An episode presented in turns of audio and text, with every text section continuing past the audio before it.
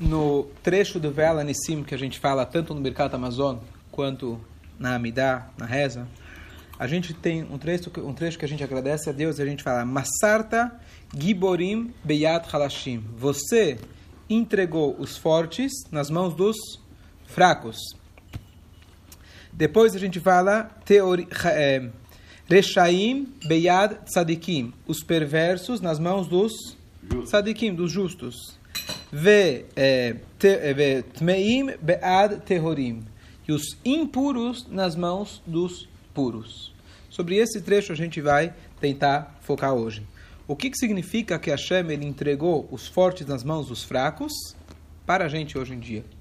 Além da questão que nem você falou, a guerra dos seis dias e etc., sem dúvida Hashem que protege a gente. Mas no nosso dia a dia, cada um de nós, mesmo que você não está na frente de batalha lá, protegendo a nossa terra. Então, eu vi, estava estudando uma explicação muito bonita, muito interessante, que é o seguinte. Giborim Beyat Halashim. Masarta significa Deus, ele entregou. Então, no sentido literal, significa que os fortes, os fortes perderam para os fracos.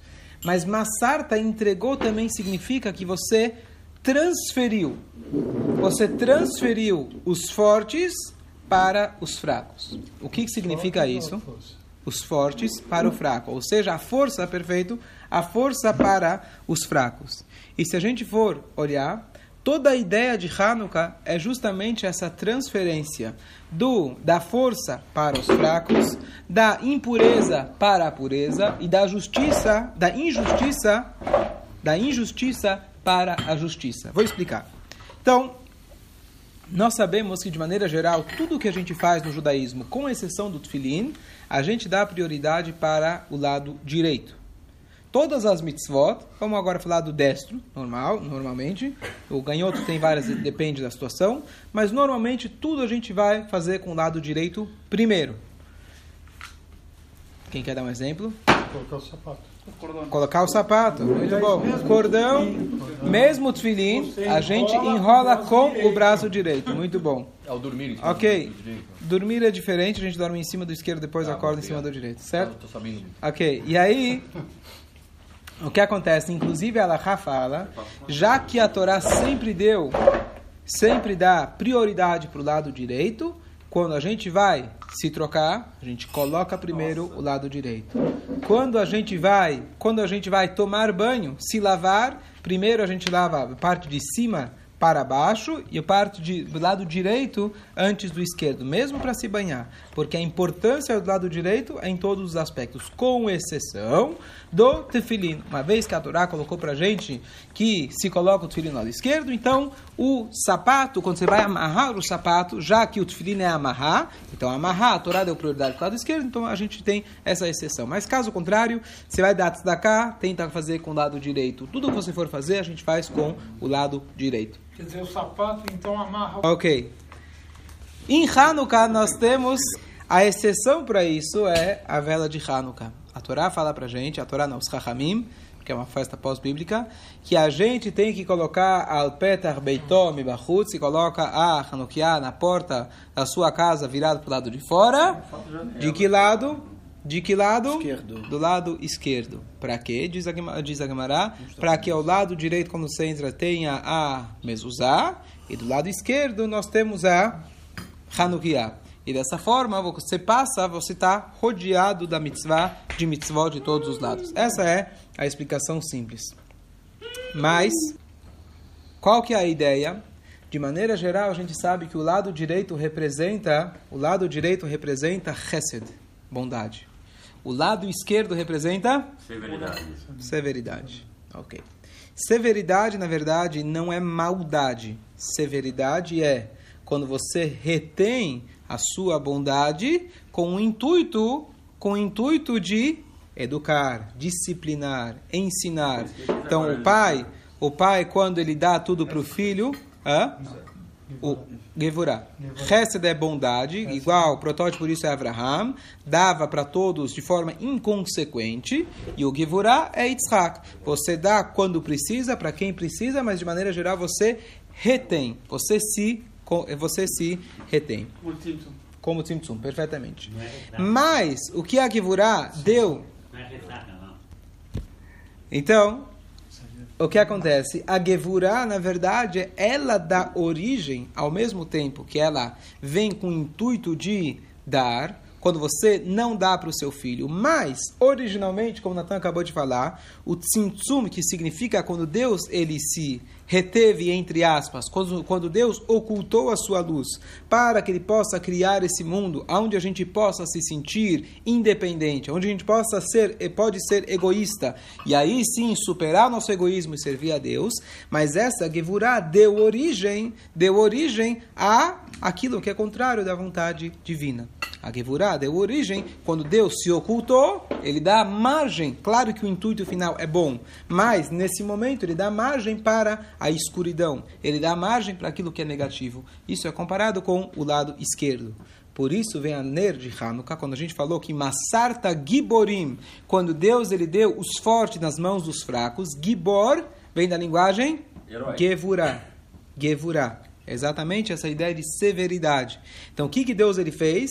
No dia de Hanukkah, o que, que ele fez para a gente? Deu a Gevurah, a força que é representada, como eu falei antes, pelo lado esquerdo, nas mãos dos fracos. Ou seja, nós, hoje, nas festas de Hanukkah, a gente tem a força de transformar essa Gevurah, essa severidade que deu origem a coisas negativas, mas na festa de Hanukkah a gente tem a força de colocar ela do lado esquerdo, representando que a gente tem essa Gevurah, ela veio para o nosso benefício e com essa Gevurah a gente pode servir a Deus melhor. O que, que significa isso em termos práticos? Número um, tudo aquilo que é escuro, tudo aquilo que é o contrário da vontade de Hashem, em Hanukkah nós temos uma força especial de conseguir iluminar.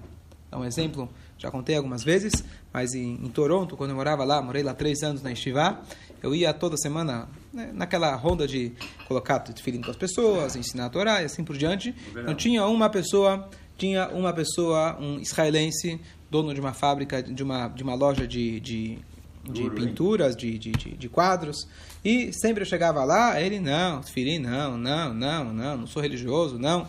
Israelense bem durão assim. Bom, chegou Hanukkah, falei, bom, de presente ele não vai, ele não vai recusar. Vou dar para ele uma Hanukkah. Eu falei para ele: Você tem Hanukkah? Ele vira para mim e fala o seguinte: Você já viu um judeu que não acende Hanukkah? tá certo?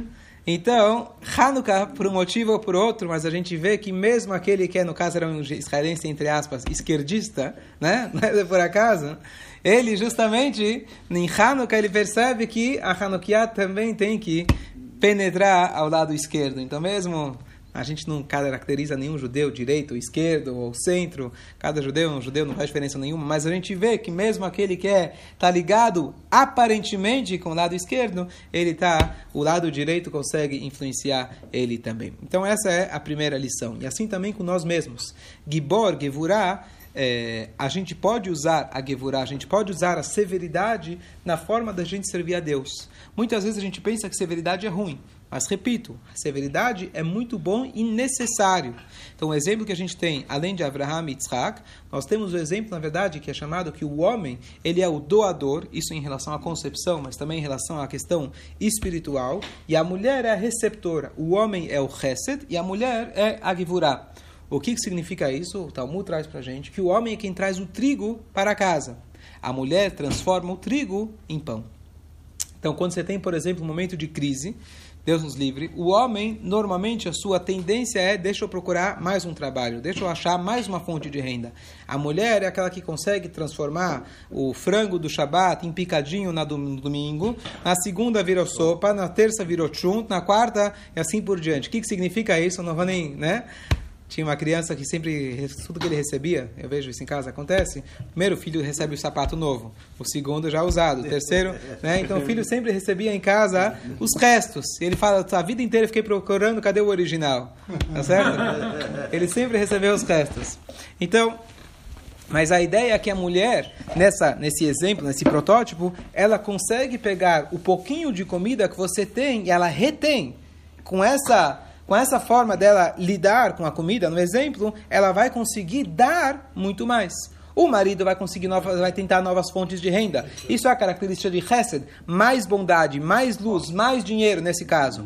E a mulher não precisa de mais dinheiro. Ela vai pegar o dinheiro que já tem, ver os recursos que vocês têm e usar eles melhor. Assim a gente vê numa época de crise. Numa época de crise, a gente infelizmente assistiu isso ao longo de 13 anos. Parece que Baruch Hashem a coisa tá agora está virando. Mas você aprende muito numa época de crise a usar melhor os seus recursos. De repente você vê que está gastando água demais. De repente você vê que está usando luz muito mais do que você precisa. De repente você vê que você joga muita comida fora. De repente você vê que está cheio de funcionário fazendo nada na tua empresa. E você manda eles embora e assim por diante. Então você usa melhor os seus recursos. No nosso serviço a Hashem, a gente também tem essas duas maneiras. De um lado, a gente tem que todo dia agregar, agregar acrescentar, fazer mais mitzvot, estudar mais.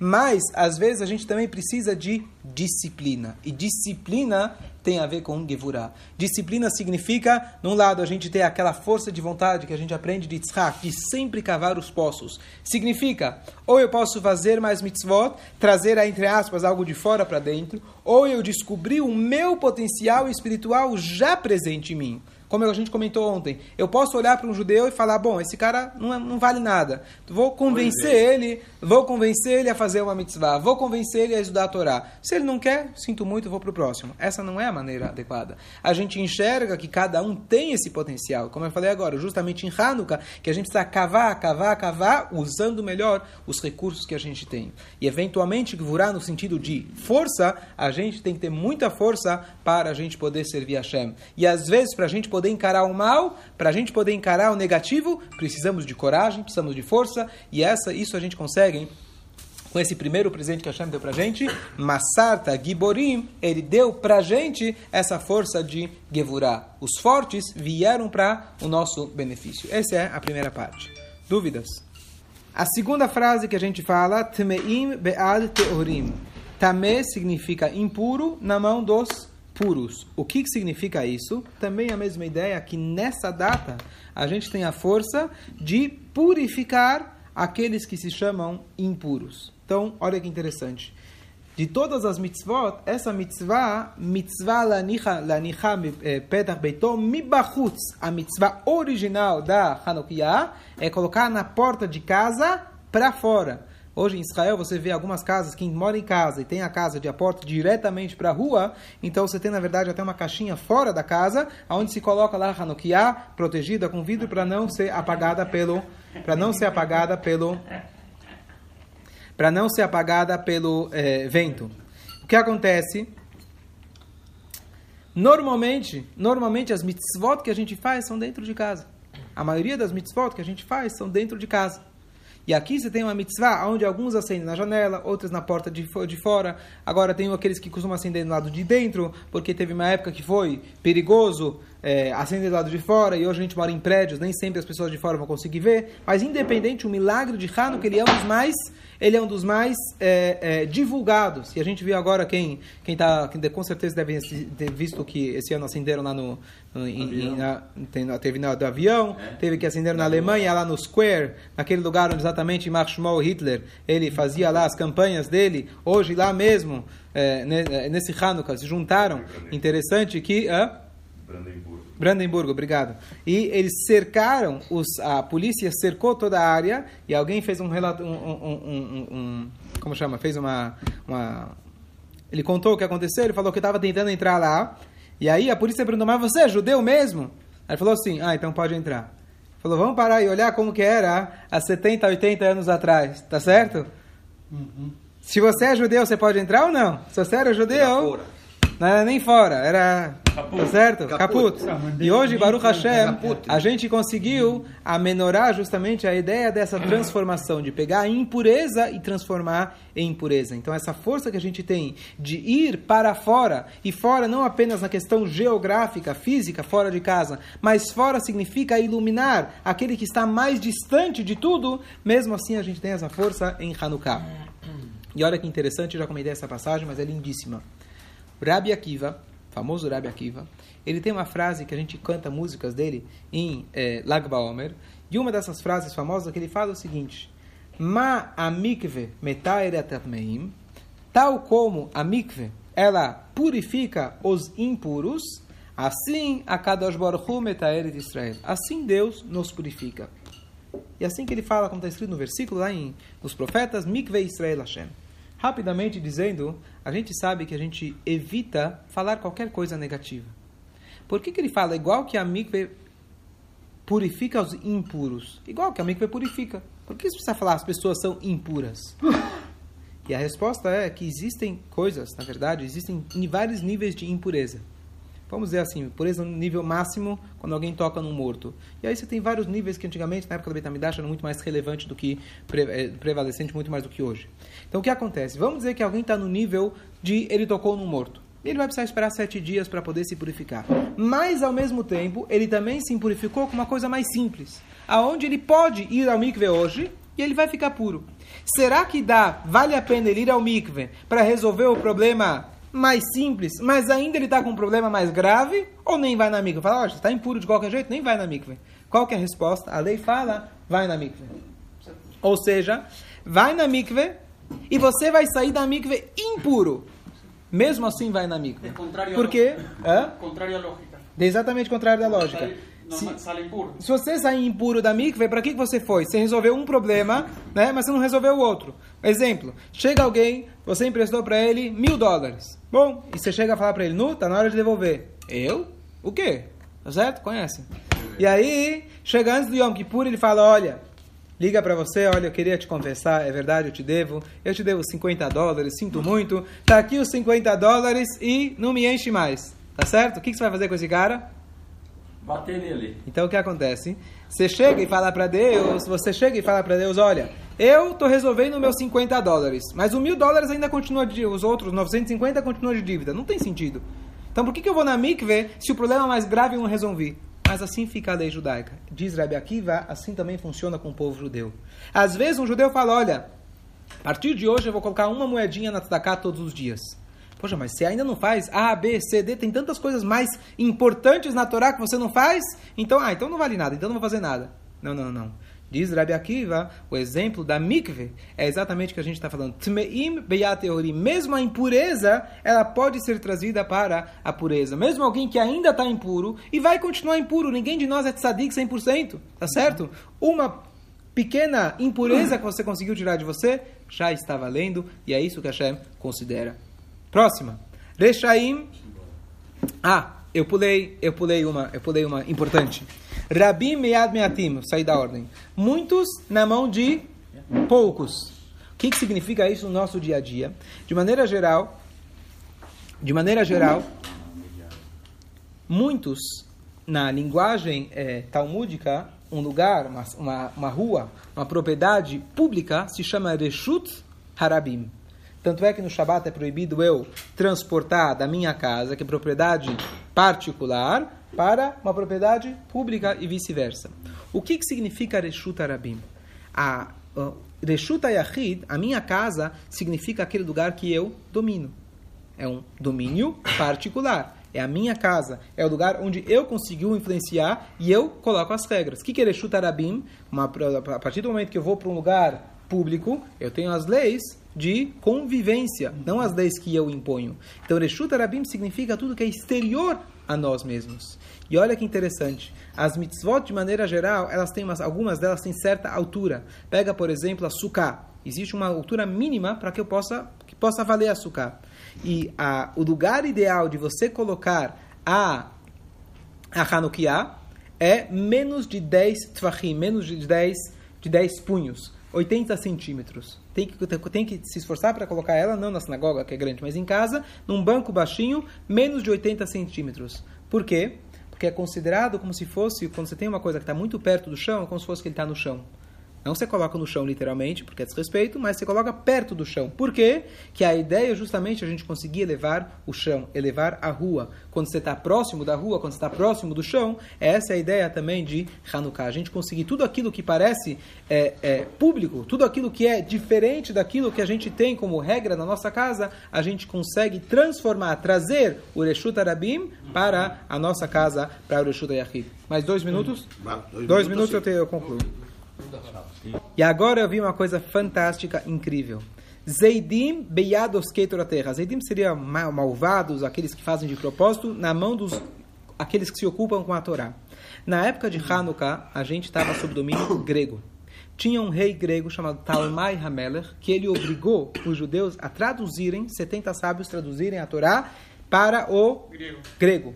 E isso foi considerado uma coisa muito triste para o nosso povo. É uma história por- à parte, Hashem iluminou eles, todos eles traduziram exatamente igual, fizeram algumas mudanças na Torá para que ele entendesse, e etc. E aí, o que acontece? Mudança de, de sequência na Torá. E aí, o que acontece? Por que isso foi considerado uma coisa tão grave? Afinal, nós temos uma tradução anterior a essa, que é a tradução para o aramaico, Unkelus. Não só que ela é importante, ao ponto que a gente faz uma questão, questão de ler todo o Erev Shabbat, duas vezes o Humash, com a tradução do Unkelus. Então, a Gemara está escrito em aramaico. Só que olha que interessante. O hebraico e o aramaico se escreve da direita para a esquerda que que o, o, o, no momento que ele mandou traduzir a Torá para o grego, eles teriam que escrever a Torá para da, da esquerda para a direita. E olha que interessante. A gente vai, cada dia, quando a gente vai acender as velas, a gente posiciona elas do lado direito. Mas na hora de acender as velas, a gente faz do esquerdo para o direito. Peraí, a gente deveria começar tudo do direito. A ideia, de novo, que na próprio acendimento da Hanukkah a gente faz para a gente conseguir, inclusive, transformar o grego, transformar tudo que, o, que os gregos eh, simbolizavam, que era o helenismo, que a gente já explicou nas outras vezes, justamente em todas as alahot de Hanukkah, a gente vê como a gente consegue fazer o contrário. A gente consegue elevar o esquerdo para o direito, também a gente consegue elevar nesse dia. Então, só para resumir, do lado esquerdo a gente posiciona a Hanukkah. Ou seja, que a gente consegue pegar a Givurá, pegar a força, pegar a severidade e trazer para a gente. Rabim mead meatim, muitos na mão de poucos. Ou seja, consigo transformar aquilo que é Rabim, Ureshuta Rabim, a eh, propriedade pública, eu consigo transformar ela em privada. Então, por isso eu coloco ela baixinho, perto do chão. Tmeim, impu- impuros, nas mãos dos puros, é aquela ideia que eu consigo transformar em impureza, tá certo? E trazer ela para a pureza. E por último, Ma- mais dois, e, e depois a gente tem Erechaim, Biat daqui não falei ainda, mas você pode ir embora. Zeidim, Biados, Keter, a terra, estava negociando, tá certo? Zeidim significa que a gente consegue transformar a ordem que a gente acende a Hanukkah, que é do esquerdo para o direito, é para trazer para a gente aquele, con- aquele conceito que mesmo quando a Torá é escrita da esquerda para a direita, quando ela está em outros idiomas, quando ela foi de alguma maneira profanada, a gente consegue resgatar e trazer isso para... Não. Sim. Não. E aí, eu tinha pulado um. Rechaim Beatzadekim, os ímpios nas mãos dos, dos justos. Isso está ligado também com a ideia de que a, a mitzvah, o horário do acendimento da vela é quando anoitece. Anoitecer é o símbolo dos ímpios. De dia, o dia, a luz é comparado com o sadikim. Yoser Or, o Vorei Rocher, certo? Então, essa ideia aqui, justamente, na Hanukkah, da esquerda para a direita, do lado esquerdo, no horário, no horário que quando está escurecendo e ele é baixinho, perto do Shutarabim, tudo isso mostra para a gente a força que a gente tem extraordinária nesses dias de transformar tudo que é negativo de forma absolutamente positiva. E não só de se livrar do mal, e sim transformar tudo que é negativo e trazer para a nossa vantagem.